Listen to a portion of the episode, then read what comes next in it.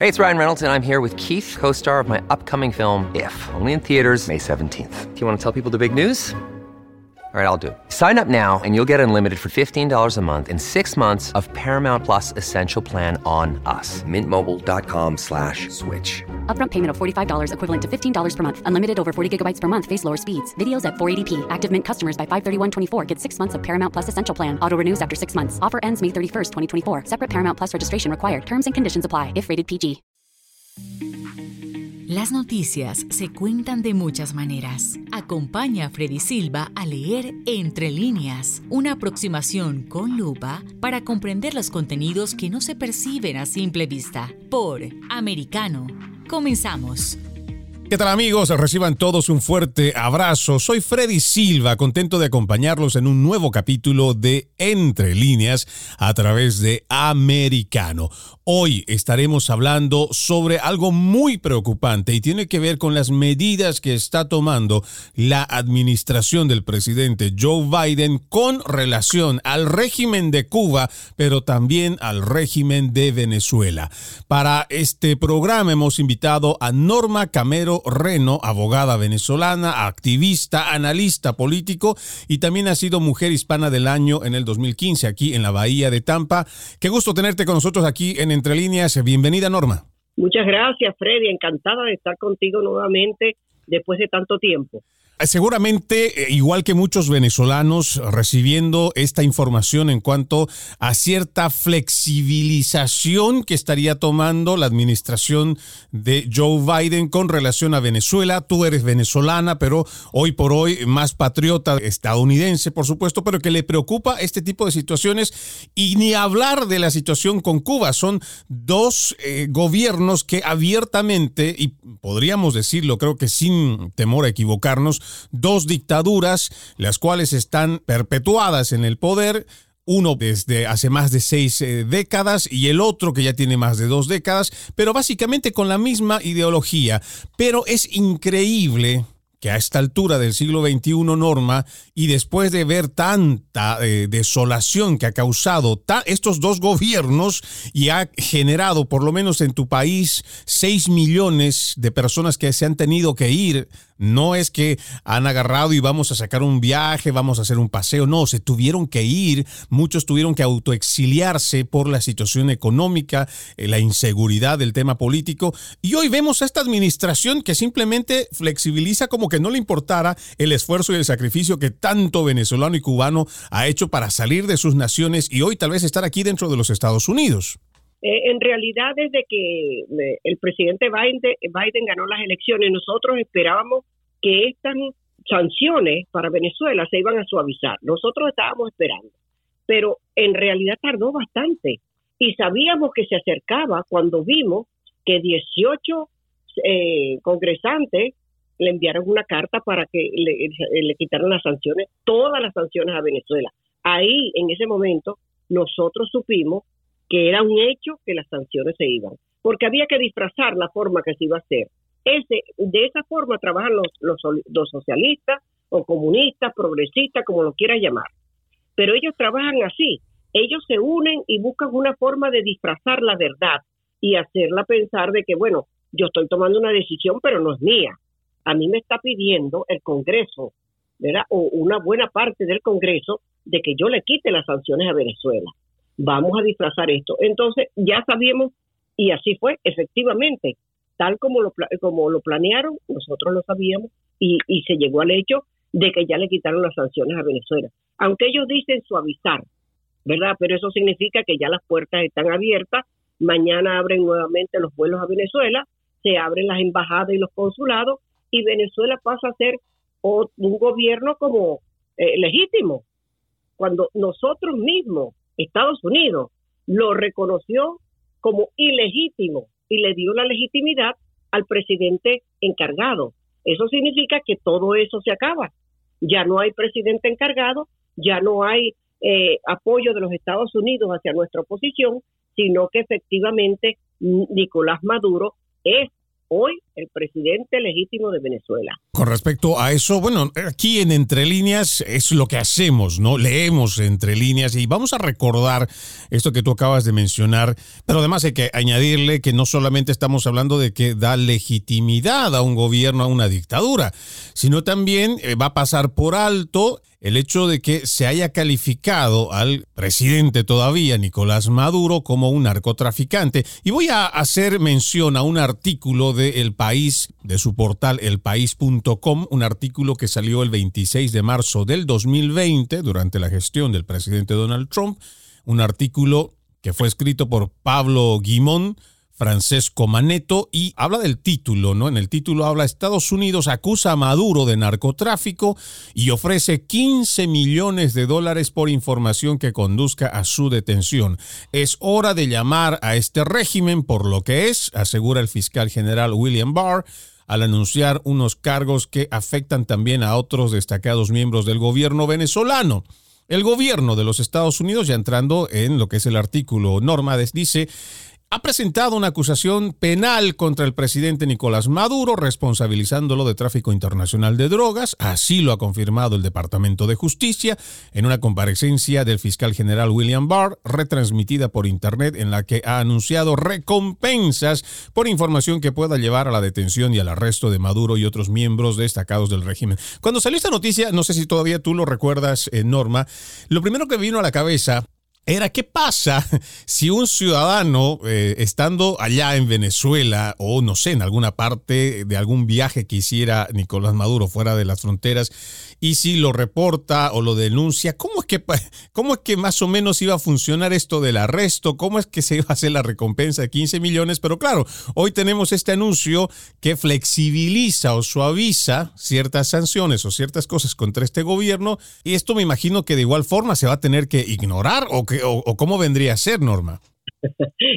en realidad es como que el, presidente decidió pasar por encima de la ley, porque si porque hay un precio sobre la cabeza de Maduro.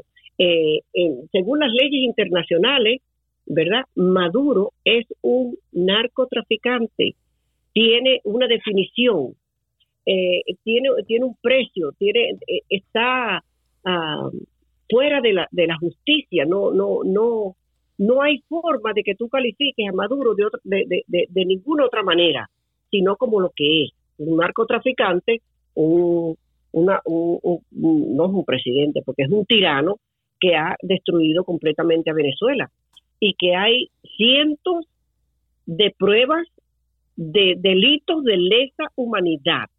Ya se le han catalogado esos delitos a Maduro. Entonces viene el presidente Biden y dice, bueno, yo le quito las sanciones a Maduro. Lo único que está haciendo es legitimarlo y decirle al mundo en este momento, no, Maduro no es un narcotraficante, Maduro no, ha cometido delitos de lesa humanidad. Nosotros le estamos abriendo nuevamente las puertas a Nicolás Maduro porque nos dimos cuenta que cometimos un error. Eso es lo que le está demostrando al mundo. ¿Y qué va a pasar?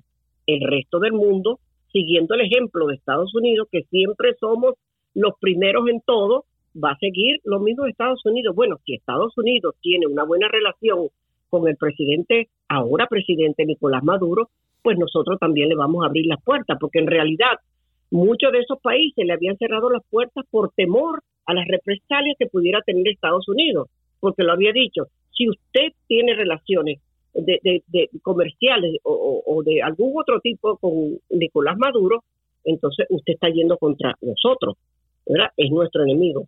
Ya el mundo sabe que no. Eso significa que Maduro se va a perpetuar en el poder igual que los hermanos Castro. No va a salir más del poder. Esa esperanza que teníamos los venezolanos de que en algún momento Venezuela volvería a ser libre y recuperar su, eh, su economía y todos los problemas sociales que tiene en este momento y los venezolanos pudieran regresar a su país, no va a pasar. Venezuela ahora está en manos de Nicolás Maduro, gracias al presidente Biden. Y en ese sentido, eh, Norma, bueno, más adelante me gustaría eh, ahondar un poco en este tema de esta nueva ola que se está promoviendo para que los venezolanos regresen. Hemos visto que a muchos TikTokers, YouTubers que están pagados y están haciendo promoción para que regresen a su país. Vamos a ahondar un poco más, eh, más adelante, pero este tema que tú haces mención sobre cómo queda parado la política exterior de los Estados Unidos en nuestro continente, pues realmente es muy preocupante, porque la forma en cómo lo va a ver gobiernos eh, tan cercanos como el de Nicaragua, Daniel Ortega, que también es otro que está amarrado a la silla y que no se va a mover y que no le importa el haber metido preso a todo aquel que se ha, ha, opuesto. O sea, básicamente nuestra política exterior en el continente lo que hace es eso, ¿no? Dar una carta blanca para que todo aquel autoritario, aquel, eh, no sé, tirano que tenga ínfulas de quedarse todo el tiempo que quiera en el poder, pues no te preocupes, no importa lo que hagas, no importa a cuántos hayas llevado a la pobreza o a la extrema pobreza, en tu país, no importa cuántas empresas hayas expropiado, no importa cuántas personas hayas hecho desaparecer, no importa cuántos presos políticos todavía están encarcelados, todavía están perseguidos, muchos han desaparecido, otros han sido asesinados, pero no, no importa. Hoy tú tienes, si tú tienes el petróleo y además tienes la misma línea ideológica, pues eres bienvenido, eh, te damos además, te suavizamos y hacemos incluso una campaña, porque incluso Norma se ha hablado de que eh, la CIA habría eh, invertido cierto dinero precisamente para mejorar la imagen del gobierno de Venezuela. eso, es típico de, de, este tipo de, gobiernos, de, regímenes. Esa es una estrategia que ellos utilizan. Yo acabo de regresar de Venezuela y cuando llegué a Venezuela me sorprendí, porque verdaderamente en todos los estados de Venezuela hay mucha comida y mucha medicina, que era lo que eh, no, no teníamos en ese país, que la gente sufría porque no conseguía una medicina ah. o porque no tenía eh, comida. A ver, un momento, eh, antes de ingresar de lleno a esto, me estás diciendo que ahora la realidad en Venezuela es distinta a la que, por ejemplo, sabíamos y exponíamos y veíamos a través de la televisión, bueno, de periodistas independientes, de gente comiendo incluso de los restos de basura y todo esto cambió. No me respondas todavía, eh, Norma, voy a ir a la primera pausa. Vamos a continuar hablando sobre este, sobre este tema de Venezuela y de Cuba. Amigos, no se muevan, continuamos con más. En breve regresamos con Entre líneas, junto a Freddy Silva por Americano. De la mano de la reconocida periodista Rocío López Real, los conservadores españoles en el exterior podrán mantenerse informados de los últimos acontecimientos censurados por la mayor parte de los medios subvencionados por la actual administración. Escúchanos cada fin de semana. Más voz, cada sábado, 1 p.m. Este, 12 Centro, 10 Pacífico por Americano. Más Voz está disponible para ti cuando quieras. Accede a toda nuestra programación a través de nuestra aplicación móvil americano. Descárgala desde Apple Store o Google Play y mantente informado con nosotros. Iberoamérica hoy.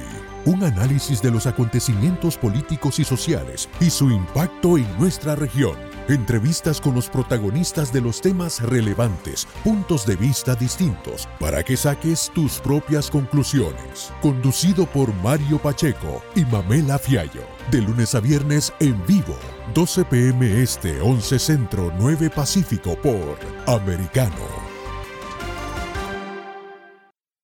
Ideas, argumentos, posturas y visiones, sin desperdicios. Escucha, concuerda o difiere con los postulados de José Aristimuño y Jimmy Nieves, quienes debaten con vehemencia de lunes a viernes a las 9 pm este, 8 centro, 6 pacífico por Americano. Noticias e información del acontecer de nuestra región con sabor caribeño. Acompaña a Diulca Pérez e infórmate de lunes a viernes en vivo 9 a.m. Este, 8 Centro, 6 Pacífico por Americano. La economía es el eje central de la vida diaria. Infórmate de los temas importantes del acontecer económico y empresarial en Ahora con Alberto Padilla. De lunes a viernes, 4 p.m. Este, 3 Centro, 1 Pacífico. En vivo por Americano.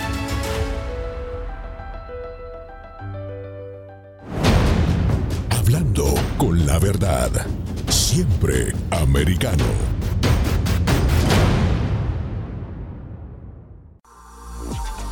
Estamos de vuelta con Entre líneas, junto a Freddy Silva por Americano. Gracias por continuar con Entre líneas. Hoy hablando sobre las medidas que está tomando la administración de Joe Biden con relación a los regímenes de Cuba y de Venezuela. Decíamos, eh, Norma, que en Venezuela, tú que acabas de regresar, esta idea, bueno, esta idea no, este programa o este proyecto en el cual están invirtiendo tanto dinero, pagándole a tanta gente, para que convenzan a la comunidad internacional de que regresen a, bueno, los venezolanos que se fueron, que regresen a Venezuela, o que aquellas personas que quieran vacacionar, pues vayan para Venezuela. Tú que acabas de venir, ¿cuál es la realidad esa que tú viste? Bueno, la, no es que cambió, Venezuela no ha cambiado. El, el, el 70-80% de la población sigue, sigue sufriendo los avatares de cómo va a subsistir, cómo va a ser para conseguir comida para sus hijos, porque lamentablemente el bolívar es inexistente, no hay bolívares. La única moneda que se utiliza son los dólares. Entonces, la gente trabaja y le pagan su sueldo mensual, sigue siendo tres dólares al mes cuando vi a una, y te lo digo por experiencia propia, eh, mi sobrina que trabaja en la Contraloría del Estado gana 10 dólares al mes, es su sueldo y es un abogado. 10 dólares al mes. 10 dólares al mes es su sueldo. Ese es su sueldo. Y el sueldo mínimo son 3 dólares.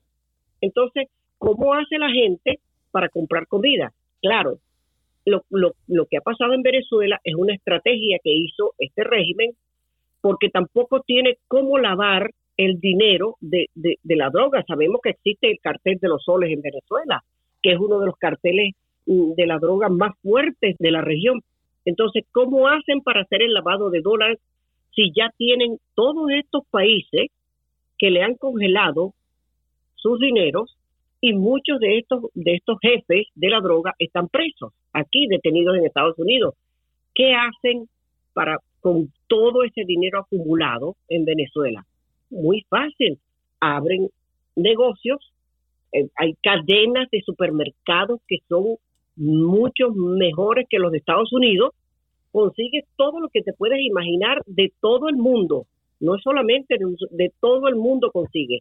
Entonces, claro, tú llegas y tú vas a los mismos precios que tiene Estados Unidos a comprar lo que, lo que quieras. Pero el venezolano de a pie no puede entrar a un supermercado y comprar nada, porque con tres dólares que puede comprar, ni siquiera un, eh, una docena de huevos cuesta tres dólares. Entonces, ¿cómo subsisten los venezolanos? Cuando estos influencers y, cantantes y artistas que están diciendo que Venezuela está mejorando, no, el régimen está mejorando. El venezolano de a pie sigue buscando la forma de comer, de subsistir en ese ambiente. Lo acabo de ver, lo acabo de palpar. Sí, las calles están limpias, hay comida, hay eh, medicina, no hay falta de nada y hay falta de todo, porque el venezolano sigue en las mismas condiciones o peor, las mismas condiciones paupérrimas de hace un tiempo atrás. Sigue la gente saliendo sigue la gente vendiendo lo poco que tiene para conseguir un pasaje e irse de Venezuela. No son 6 millones, no son 8 millones, es mucho más. ¿Por qué los venezolanos que están allí pueden comer? Por las remesas que reciben de sus familiares en el exterior. Si no tuvieran esas remesas, no podrían comer y el genocidio continuaría. Seguirían muriéndose los venezolanos. Entonces, esa mejora no es tal. Mejoró 100% el régimen. Está mucho mejor, está mucho más afianzado en el poder, no hay forma de sacarlo y el pueblo asustado porque tú controlas a un pueblo con miedo y hambre. y Venezuela tiene las dos cosas. Entonces, eso es una falacia lo que están diciendo de lo que pasa en Venezuela. Y qué bueno que tú lo digas, eh, Norma, y hay que destacarlo porque muchas personas lo que no logran comprender es que al momento de ir, viajar, no sé, ir a hacer turismo, entre comillas, lo que también se hace es llevar ese dinero para que se siga utilizando este mecanismo de lavado de dinero, empobreciendo, por supuesto, más al ciudadano de a pie que no se puede revelar, que no puede decir nada, que no puede protestar en contra, porque incluso hasta ya la esperanza le han robado, la parte espiritual, la parte moral, prácticamente el comunismo, como lo ha hecho en muchas partes del mundo, eso es lo que hace con las personas. Termina opacándolas, las termina reprimiendo, las termina oprimiendo y ahí es donde tenemos a la gente que ya no puede, ya se ve con las manos atadas para querer hacer algo y lo que tiene es un gobierno cada vez más fuerte, porque Existen sanciones, como tú ya lo has mencionado, eh, Norma, y lo que hacen es simplemente utilizar estrategias económicas que les permita también esa supervivencia a toda esta élite que no va a salir del poder que no quiere salir del poder. Pero entonces si la gente no se da cuenta de que sigue subvencionando y que sigue siendo más fuerte a esta dictadura venezolana, pues entonces va a cometer el error de ir y dejar su dinero, de ir y seguir apoyando, como también ha pasado y sigue pasando con el tema de Cuba. Porque no nos olvidemos que los venezolanos tienen su familia y seguramente muchos escaparon con esa promesa, Norma, de que haré el sacrificio yo, por ejemplo, un padre o será una madre, y mientras tanto tú te quedas con los hijos, yo veo qué hago, cómo le hago y te empiezo a mandar dinero.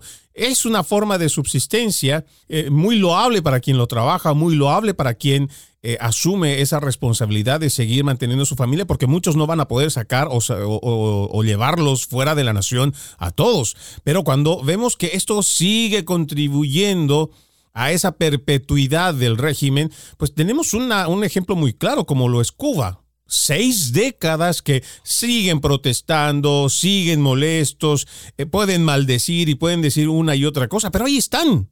Ahí están y no se mueven. Continuando, por ejemplo, con el artículo que estábamos leyendo, Norma, en ese artículo, en, esa publicación, decían los otros oficiales venezolanos acusados con, eh, son Diosdado Cabello, presidente de la ilegítima Asamblea Constituyente, eh, estamos hablando de un artículo del 2020, Michael Moreno, presidente del Tribunal Supremo, Vladimir Padrino, Hugo Carvajal, eh, Cliver Alcalá, después Tarek El Aizami. O sea, toda esta gente que, como tú lo dices, de alguna forma están vinculados con este cartel de los soles, que es uno de los eh, más temidos además en la región, que no solamente opera en Venezuela, pues eh, toda esta gente sigue gozando de inmunidad y lo triste es que tenemos un gobierno como el de Joe Biden que lo que hace es legitimar a este gobierno lo que hace es darle ese permiso para que siga haciendo lo que hace y además le siguen lavando el rostro en Latinoamérica a pesar de todo lo que tiene encima. Así es. Eh, yo, yo me río porque para no llorar, esa es la realidad, porque lo que está haciendo el presidente Biden, que sea lo que sea, es mi presidente, es el presidente de los Estados Unidos, es algo, es una locura. Yo no puedo entender cómo teniendo todas las pruebas en la mano, todavía se atreva a decir, bueno, si, si el, el gobierno de Venezuela se sienta a conversar con la oposición, a dialogar, entonces le voy a, le voy a quitar las sanciones. Si ellos se sientan a dialogar, no hay problema. Tú sabes que con los comunistas no se dialoga. No hay forma de que tú puedas llegar a un arreglo con los comunistas. Esa es su idea. Ellos se sientan, te envuelven, te dicen mentiras que nunca van a cumplir porque ellos no tienen palabra. Ese, esa, esa mentalidad del comunista es eh, solamente, eh, solamente son ellos, lo que le importa es ellos, no le importa el bien común. Utilizan a la gente para lo que ellos crean conveniente, para, para ellos estar en su poder, pero los desechan cuando ya no los necesitan. Eso lo hemos visto a través de la historia. Ahí tuvo eh, Fidel Castro con, con el Che Guevara. eso está allí, el Che Guevara. Cuando le empezó a hacer sombra, lo desapareció. Camilo Cienfuegos también. Tenemos la historia y no aprendemos de la historia. Lamentablemente, la gente tiene una memoria corta. Y entonces tú ves a países como Colombia que dice, ay, pero no, no, yo me voy a ir a votar por este, por Petro, porque Petro me va a dar todo gratis. ¿Cuándo los comunistas han dado algo gratis? Lo único que hacen es con países. Y es, y es realmente, perdón, es una tragicomedia, creo que podríamos calificarlo de esa forma, eh, Norma. Y en alguna, eh, no, no recuerdo muy bien el apellido de este diputado que lo dijo, muy claramente. Creo que muchos venezolanos eh, no me dejarán eh, mentir si me equivoco, corrígeme. Pero él decía, lamentablemente los venezolanos están comiendo estiércol y al pueblo colombiano se le está antojando. Ah, exactamente. Y es la realidad. Te quejas de los venezolanos. Tienes más de dos millones de venezolanos en Colombia. Colombia no haya cómo mantener a esos venezolanos porque no hay suficiente trabajo para todos y tú tienes que proteger a tu gente primero. Pero tienes casi 3 millones de venezolanos, son más de 2 millones. ¿Y, qué hace con esos venezolanos? Ahora, estás quejándote de los venezolanos, pero entonces vas por el mismo camino. ¿Qué pasa si gana Petro? El éxodo de venezolanos y de colombianos, ¿a dónde se van a ir? ¿Van a volver a Venezuela? ¿A qué? Si allí no tienen nada. Entonces, la, la, el éxodo va a ser mucho mayor por todos los países del mundo. Y va a haber hambruna, y va a haber muertes, y va a seguir el genocidio en, estos países. Y nosotros lo único que estamos haciendo con este gobierno, bueno, yo no debo decir nosotros porque, no, no estoy en eso, es aupando a estos regímenes a que sigan haciendo lo que han hecho hasta ahora, que es lo bueno que ellos hacen, destruir países, lavándoles la cara ante el mundo y dándole nuevas oportunidades. Y yo me pregunto por qué. No puede ser que tú no quieras a tu país. Este es tu patria, este es tu suelo. El día que tú pierdas tu suelo, tú no tienes nada. Porque mira, tú dices, bueno, mi familia, me voy por aquí, me establezco allá. No, tú vas a ser un inmigrante en cualquier parte que vayas. Yo soy una ciudadana americana, pero yo soy un inmigrante. Y mi suelo patrio, la conexión química y, y de amor que yo tengo con mi país, al pisarlo eh, es, demasiado grande. Yo perdí mi país y no lo voy a recuperar por mucho tiempo, así como los cubanos tampoco lo van a recuperar. Y cada vez que los veo que salen a las calles a morir, a, que los detengan, a que los torturen, y yo digo, Dios mío, tanto dolor, ¿para qué? ¿Por qué nosotros hemos tenido que llegar a esto?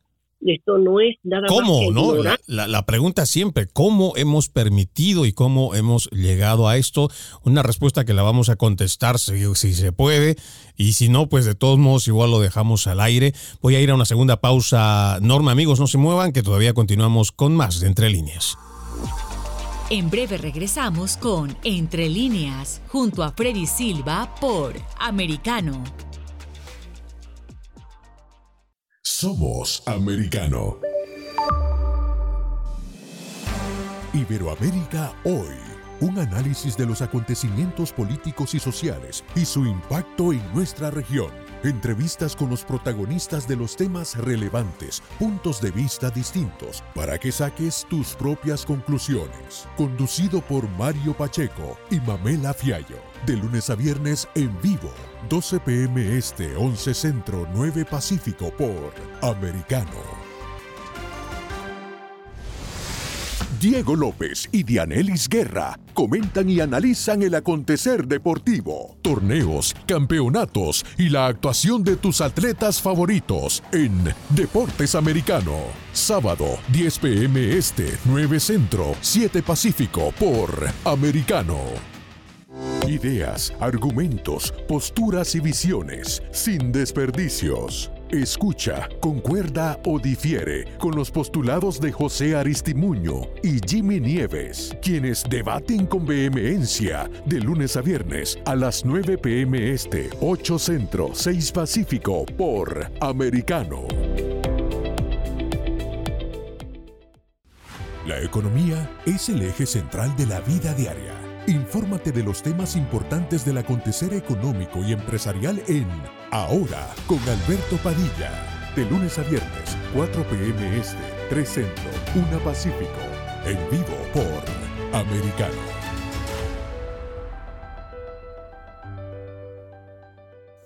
Comienza tu día bien informado. De mañana con Americano. Junto a Gaby Peroso y Jolly Cuello, quienes te presentan la revista informativa de las mañanas. Conéctate con nosotros en vivo de lunes a viernes de 7 a.m. Este, 6 Centro, 4 Pacífico por Americano. Donde pasan los hechos, siempre americano. Infórmate con Lucía Navarro de los temas importantes del día que impactan tu vida. Conoce el contexto de los hechos con el análisis de especialistas. Únete a Actualidad Noticiosa de lunes a viernes a partir de las 10 pm este 9 Centro 7 Pacífico por Americano. Estamos de vuelta con Entre líneas junto a Freddy Silva por Americano. Seguimos con más de Entre Líneas. Les recordamos que ustedes pueden escucharnos a través de nuestra página en el internet www.americanomedia.com. También pueden hacerlo descargando nuestra aplicación Americano disponible para las plataformas, más bien para los dispositivos de Apple y también para los de Android. Tocábamos un tema, Norma, y tú lo decías, eh, una vez que se establezca este nuevo gobierno, que posiblemente sea el de Petro, entonces, ¿hacia dónde miramos? ¿Hacia dónde huimos? ¿Hacia dónde escapamos?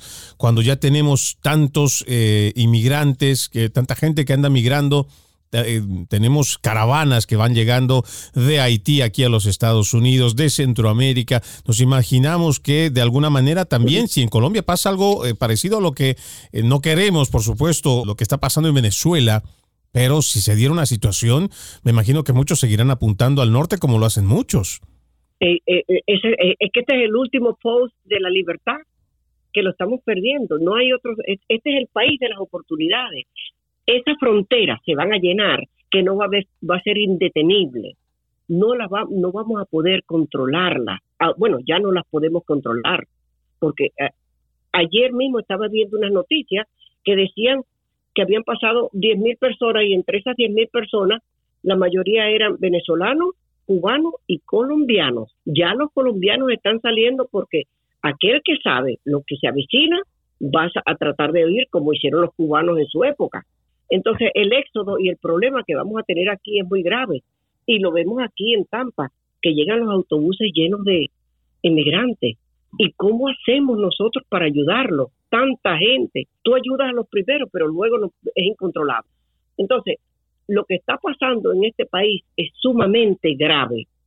Lamentablemente, la gente eh, se afianza con su partido político y tiene una comunión tan grande que no ve el daño que se le está haciendo al país y el daño que se le está haciendo a los ciudadanos. Porque los ciudadanos aquí van a sufrir, porque no va a haber suficiente trabajo para todos, no va a haber suficiente alojamiento para todos, ya lo vemos, ah, ya lo vemos aquí, eh, que no se consigue dónde vivir y, y, tenemos cinco familias venezolanas en este momento aquí ayudándolos a ver si le conseguimos dónde vivir y no hay, no hay para alquilar. Ese, eso lo vamos a ver aquí. ¿Qué hacemos? ¿Qué podemos hacer nosotros que ya no ya no hayamos hecho?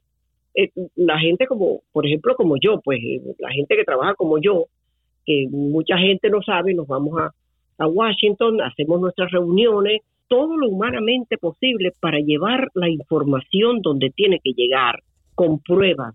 Esto es lo que está pasando en, en Venezuela, esto es lo que está pasando en Cuba. Tienen todos los detalles en las manos y no los toman en cuenta. Señores, esto, si no pasa algo, yo, Dios mío, no sé, no, no quiero, no quisiera ni hablar de eso, pero eh, se avecinan tiempos muy duros para Estados Unidos, no solamente para, para el hemisferio donde estamos, pero para Estados Unidos específicamente se avecinan tiempos muy duros. Y creo que ya esos eh, tiempos por lo menos están mostrando sus primeras señales, ¿no? Porque estamos viendo, como tú lo mencionas en un momento, esta inmigración descontrolada en la frontera sur, donde eh, hasta más o menos por el mes de febrero se hablaba de dos millones y más que habían llegado a la frontera y que muchos de ellos, si no la mayoría, ya están dentro de suelo estadounidense. Mucha gente, eh, cuando se habla de este tema, sobre todo en los medios en español eh, tratan de eh, catalogarnos o a quienes hablamos de forma objetiva de que al, mencionar que debemos controlar la frontera, que debemos regular eh, lo que ya está establecido, hacer cumplir la norma, pues lo señalan a uno de antiinmigrante, pero en realidad no se trata de eso. Se trata de que esta es una nación que si mucha gente sueñan con llegar al país de las oportunidades y quieren estar y ser parte de esta gran nación, lo primero que tienes que hacer es respetarla. Y empezando por lo primero que es respetar sus leyes, sus normas, cosa que no se da. Y además no sabemos, gracias a esta administración, no sabemos cuánta gente y qué tipo de gente también está llegando.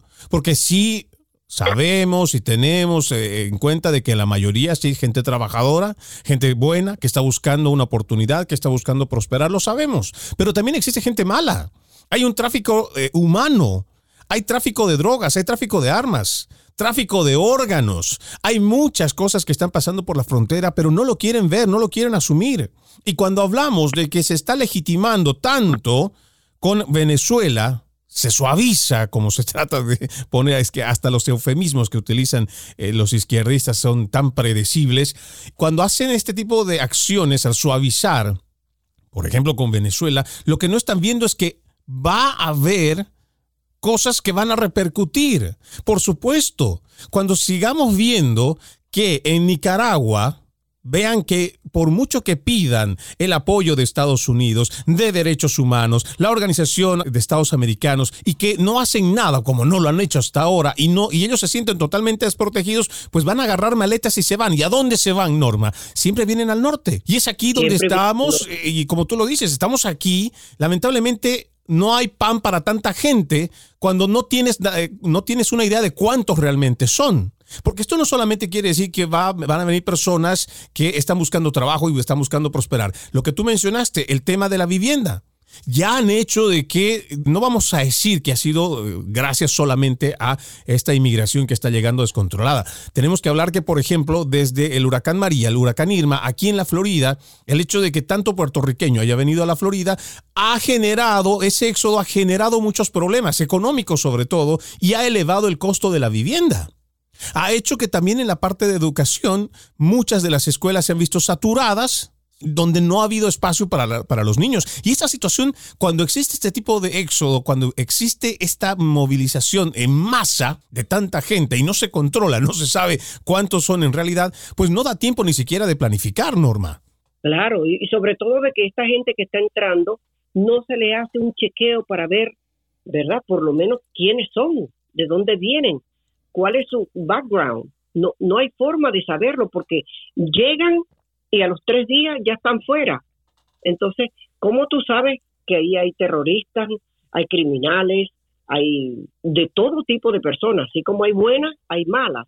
Entonces, ¿qué estamos, qué estamos haciendo nosotros? ¿Le estamos ofreciendo un futuro mejor a una, a una parte de esa, de esa inmigración que viene? Sí, es verdad, le estamos haciendo un gran favor, pero y el, y el otro, y la otra parte de esa inmigración que viene para acá, a dañarnos a cambiarnos nuestro estilo de vida, a que nosotros vamos a vivir con miedo, porque fíjate a Perú, Perú tiene cualquier cantidad, dos millones de venezolanos, y tú oyes las noticias en Perú, entonces el tren de Aragua descuartizó, eh, todo, toda esa gente es venezolana, porque en Venezuela ya los criminales se fueron.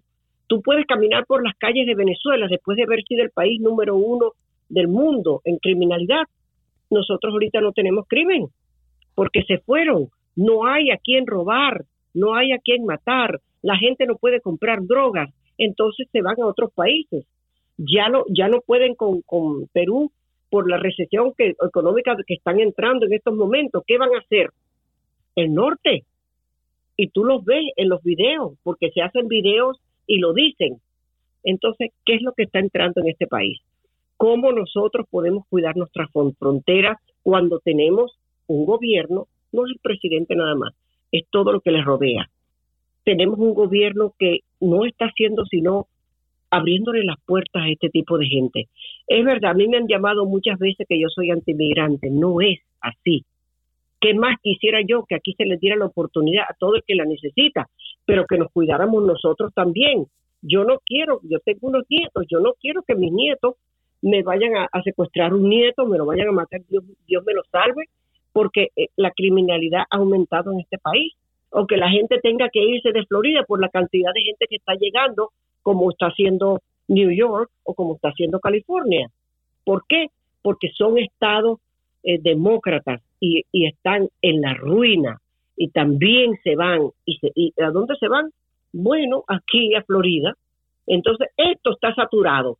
Y ahora estos autobuses que llegan todo el tiempo, allí están las familias venezolanas, estancadas, sin saber qué hacer, buscando, vendiendo cosas y buscando trabajo, y no tienen dónde vivir.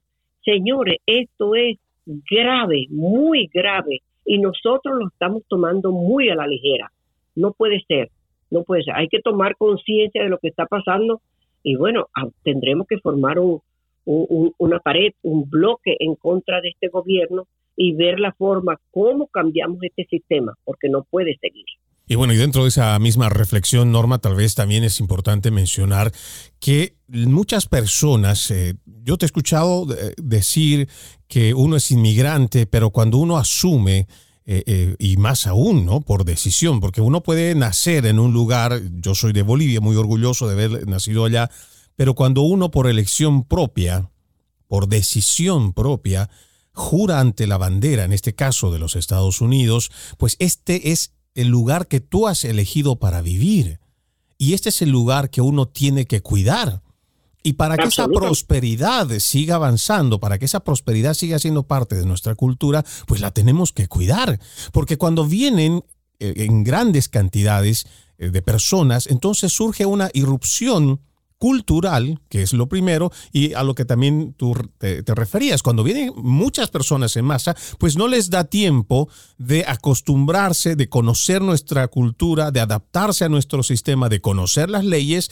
¿Y qué es lo que pasa? Como ha pasado en otros estados, o en algunas partes de la Florida, donde básicamente tenemos pequeñas ciudades latinoamericanas, donde muchos eh, vienen con los mismos hábitos, de sus países, de no cumplir la norma, de no respetar la ley, de no respetar al policía, de agarrar nuestro pequeño, nuestra pequeña bolsita de basura y la tiramos en la calle. Muchas de estas pequeñas cosas que la gente dirá, ay, pero ¿cómo puedes mencionar de algo? Pero son cosas que afectan.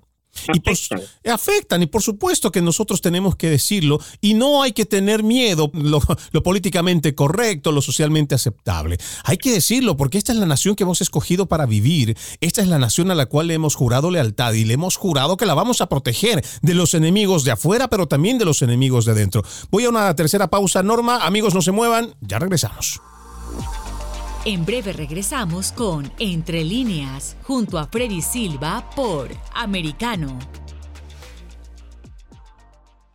Noticias e información del acontecer de nuestra región con sabor caribeño. Acompaña a Diulca Pérez e infórmate de lunes a viernes en vivo 9 a.m. Este, 8 Centro, 6 Pacífico por Americano. Donde vive la verdad. Somos americano. Los hechos relevantes que ocurren en Estados Unidos, analizados con la característica frontalidad de Dania Alexandrino y sus invitados. Perspectiva USA. Conéctate de lunes a viernes, 8 pm este, 7 centro, 5 pacífico. En vivo por Americano. Perspectiva USA está disponible para ti cuando quieras. Accede a toda nuestra programación a través de nuestra aplicación móvil americano. Descárgala desde Apple Store o Google Play y mantente informado con nosotros. La economía es el eje central de la vida diaria. Infórmate de los temas importantes del acontecer económico y empresarial en Ahora con Alberto Padilla de lunes a viernes, 4 p.m. Este, 3 Centro, 1 Pacífico. en vivo por Americano. El antídoto rojo extra está disponible para ti cuando quieras. Accede a toda nuestra programación a través de nuestra aplicación móvil americano. Descárgala desde Apple Store o Google Play y mantente informado con nosotros. Los hechos relevantes que ocurren en Estados Unidos, Europa, Asia y Medio Oriente, vistos con la mirada experta de la internacionalista Lourdes Subieta, en Así está el mundo, de lunes a viernes, 11 a.m. Este, 10 Centro, 8 Pacífico, en vivo por Americano. Ideas, argumentos, posturas y visiones, sin desperdicios. Escucha, concuerda o difiere con los postulados de José Aristimuño y Jimmy Nieves, quienes debaten con vehemencia de lunes a viernes a las 9 pm este, 8 Centro, 6 Pacífico por Americano.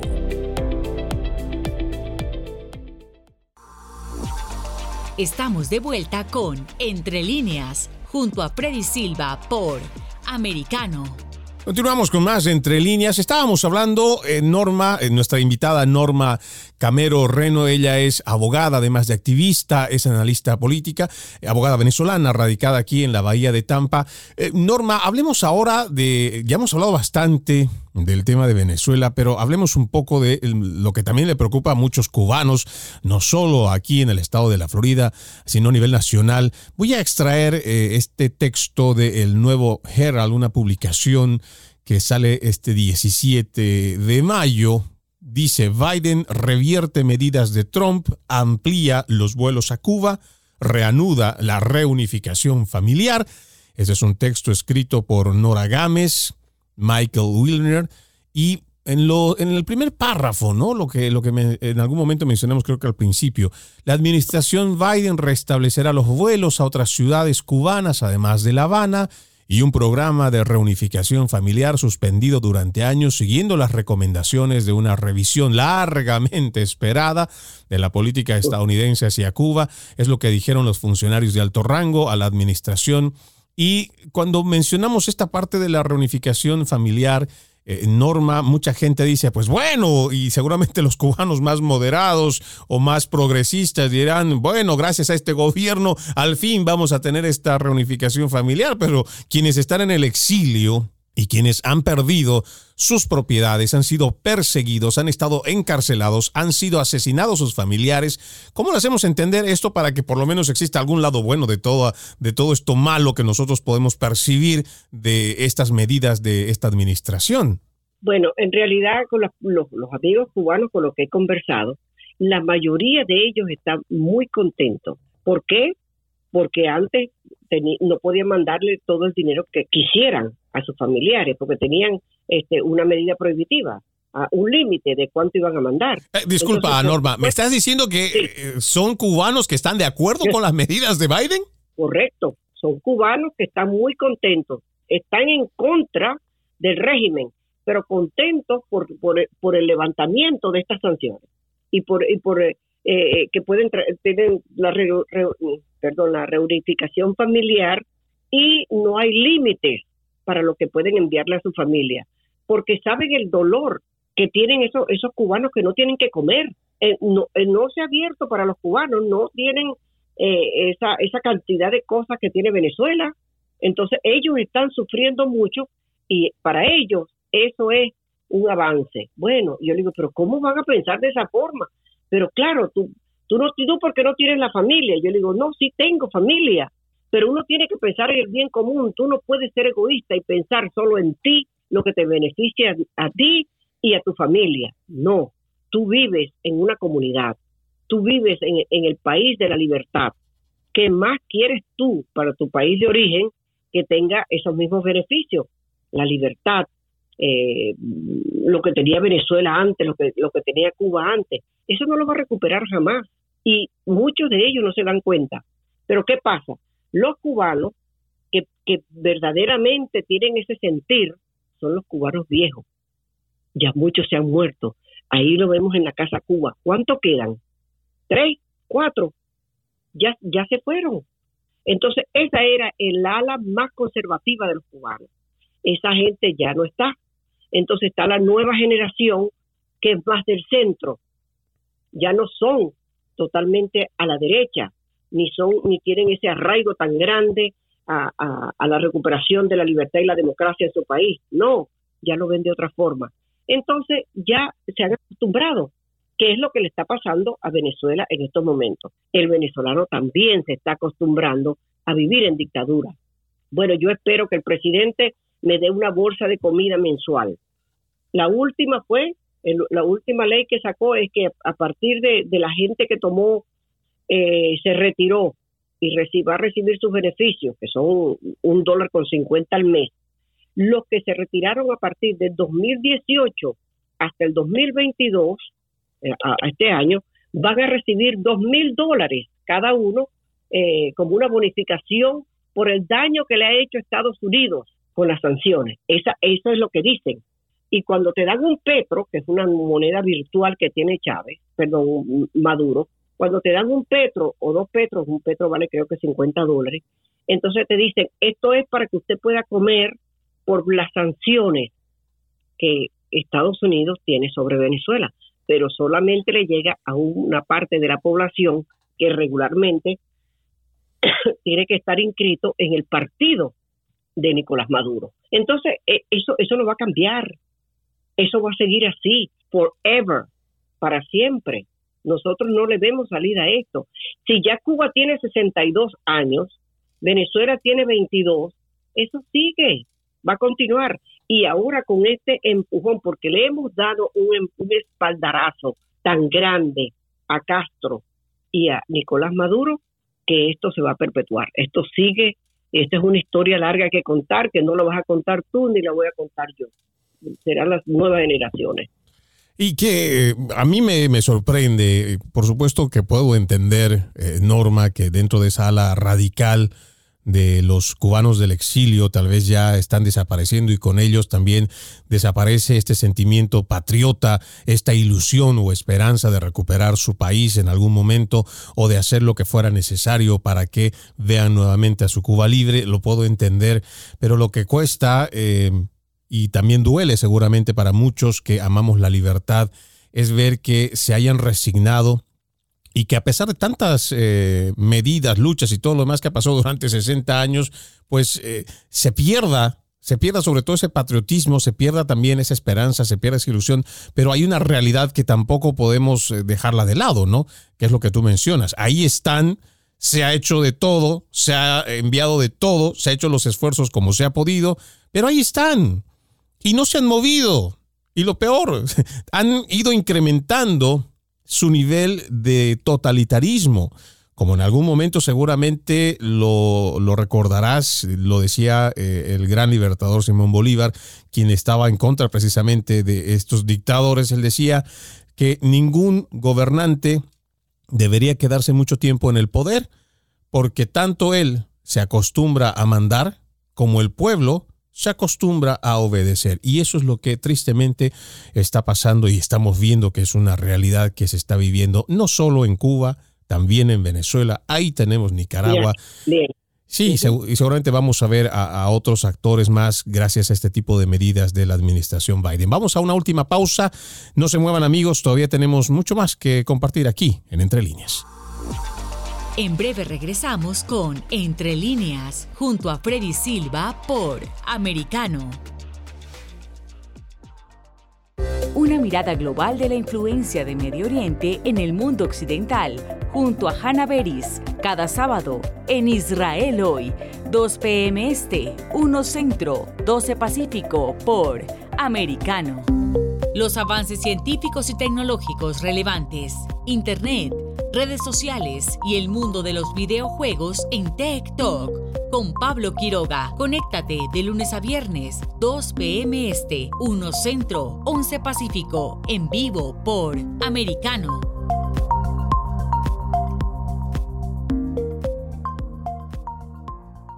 Cada día, Ana Patricia Candiani pregunta, ¿usted qué cree? El programa en el que se consulta acerca de la realidad que vivimos de lunes a viernes, 11 pm este, 10 centro, 8 pacífico por Americano. Isabel Cuervo y su equipo indagan y rastrean los hechos para ofrecer una mirada profunda a las noticias, sus causas y consecuencias. Periodismo de investigación. Cada sábado, 7 p.m. Este, 6 Centro, 4 Pacífico, por Americano. Los hechos relevantes que ocurren en Estados Unidos, analizados con la característica frontalidad de Dania Alexandrino y sus invitados. Perspectiva USA. Conéctate de lunes a viernes, 8 p.m. Este, 7 Centro, 5 Pacífico. En vivo por Americano.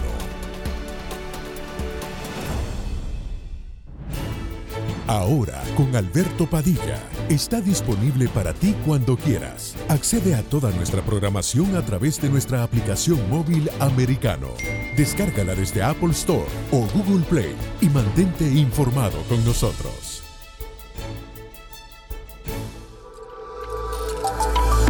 Vive en la verdad. Somos americano. El análisis de la actualidad política de los países del sur de Latinoamérica y sus consecuencias en el continente, junto a Marcelo López Macía, de lunes a viernes, 10 a.m. Este, 9 Centro, 7 Pacífico, por Americano. Donde están los hechos, somos Americano. Estamos de vuelta con Entre líneas, junto a Freddy Silva por americano. Continuamos con más de Entre Líneas. En esta última parte tengo como invitada a Norma Camero Reno, abogada venezolana, es activista, analista política. En algún momento, en el 2015 más bien, fue elegida Mujer Hispana del Año por su trabajo arduo en la comunidad aquí en el área de la Bahía de Tampa. Norma, ya hemos hablado bastante en cuanto a lo que son estas sanciones, en cuanto a Cuba, Venezuela, eh, lo que está más bien son estas flexibilizaciones a las sanciones, pero hablemos un poco también de lo que es este trabajo tuyo, el tiempo que estás dedicada a, esta lucha, a este activismo. Cuéntanos un poco. Bueno, yo empecé eh, específicamente en la política a, instruirme con mis compatriotas de la Casa Cuba, que me tomaron de la mano y me han enseñado lo poco que, sé del comunismo y, y de estos regímenes autoritarios hace 12 años y, siempre ha sido en pro de la recuperación de la libertad y la democracia. Aparte del, trabajo político, he hecho mucho trabajo social, porque yo creé una, una fundación que se llama MOVE, Movimiento Organizado de Venezolanos en el Exterior, que ahorita está radicada en, en Nueva York. Este, estuvo en Miami, estuvo en Tampa, luego Miami, ahora en Nueva York, y también con la Casa Venezuela de Tampa. Pero ahorita he hecho un paréntesis por lo mismo que se ha presentado después que Biden ganó las elecciones, yo dije, bueno, yo sé lo que va a pasar porque lamentablemente esto es un libro abierto. Ya nosotros sabemos todos los pasos que vienen y cómo va, a venir en, en, Colombia igual. Entonces dije, bueno, tengo que pararme un poco y voy a ver qué es lo que voy a hacer. Entonces decidí ponerme a estudiar nuevamente. Estoy estudiando, pero sigo con la oficina del sheriff y con otras organizaciones por allí. Pero ahorita estoy más centrada en, en mí, que es lo que tengo que hacer en estos momentos, como darse los, los, buenos comunistas, que se proceden y se reagrupan y dicen, bueno, déjame ver cómo voy a, cómo, cómo voy a iniciar esta lucha nuevamente. Bueno, es, es, una lucha que, que, además, Norma, no podemos bajar la guardia, ¿no? Porque algo que la gente no entiende es que la izquierda nunca ha dejado de batallar. Seguramente han perdido algunas elecciones, seguramente han perdido eh, en algunas contiendas de, del Congreso, pero ellos no han bajado la guardia. Y eh, es bueno que te tomes este pequeño descanso, pero estamos seguros que Norma Camero tenemos, eh, la tenemos para rato, porque Norma Camero siempre ha estado ahí enfrente para poder dar la lucha y, y, y no, no no, no una lucha tibia, una lucha frontal. una lucha frontal que me ha traído muchos enemigos y que, he perdido personas que, con las que tenía una buena relación y lamentablemente ahora no la tengo, porque apoyan, eh, no es que yo esté con un partido político, esa, esa no es la idea. Yo lo que pienso es que uno tiene que, que llegar a un, a un centro donde tú puedas trabajar los republicanos con los demócratas y los demócratas con los republicanos por el bien común. Eso es lo que ha sido siempre mi sueño. y yo creo que sí se puede realizar. Todavía tengo esa fe de que podemos hacer algo, pero hay una ala radical de la izquierda en el Partido Demócrata y es bastante eh, eh, es una buena parte del Partido Demócrata. No, y además están eh, muy bien financiados, es un ala radical, como tú lo dices, que está muy, muy bien organizada también y que tiene mucho respaldo, pero ojalá que no sean aquellos, o sea, que ellos sean quienes definan los rumbos, el rumbo de esta, de esta gran nación. me queda realmente apenas 20 segundos para terminar. Te agradezco muchísimo, querida Norma, que nos hayas acompañado en Entre Líneas. Un placer realmente haberte tenido con nosotros. Gracias, Freddy. Para mí fue un honor que tú me hayas llamado y me hayas hecho esta entrevista, porque verdad que estaba aquí ahogada con todo lo que estaba pasando y yo decía, pero no puede ser, tengo que escribir, tengo que hacer algo, porque lo que está pasando es muy grave. Gracias por esta ventana para que el público por lo menos escuche la opinión de nosotros. Gracias. Un abrazo, gracias a ti. De esta forma nosotros ponemos punto final a este capítulo de Entre líneas. Los invito a que continúen con la programación de Americano. Permiso. Entre líneas, un programa en el que leemos un poco más de lo que está expresamente escrito o dicho. Conéctate con nosotros de lunes a viernes a las 7 p.m. Este, 6 Centro, 4 Pacífico, en vivo por Americano. Donde están los hechos, somos Americano.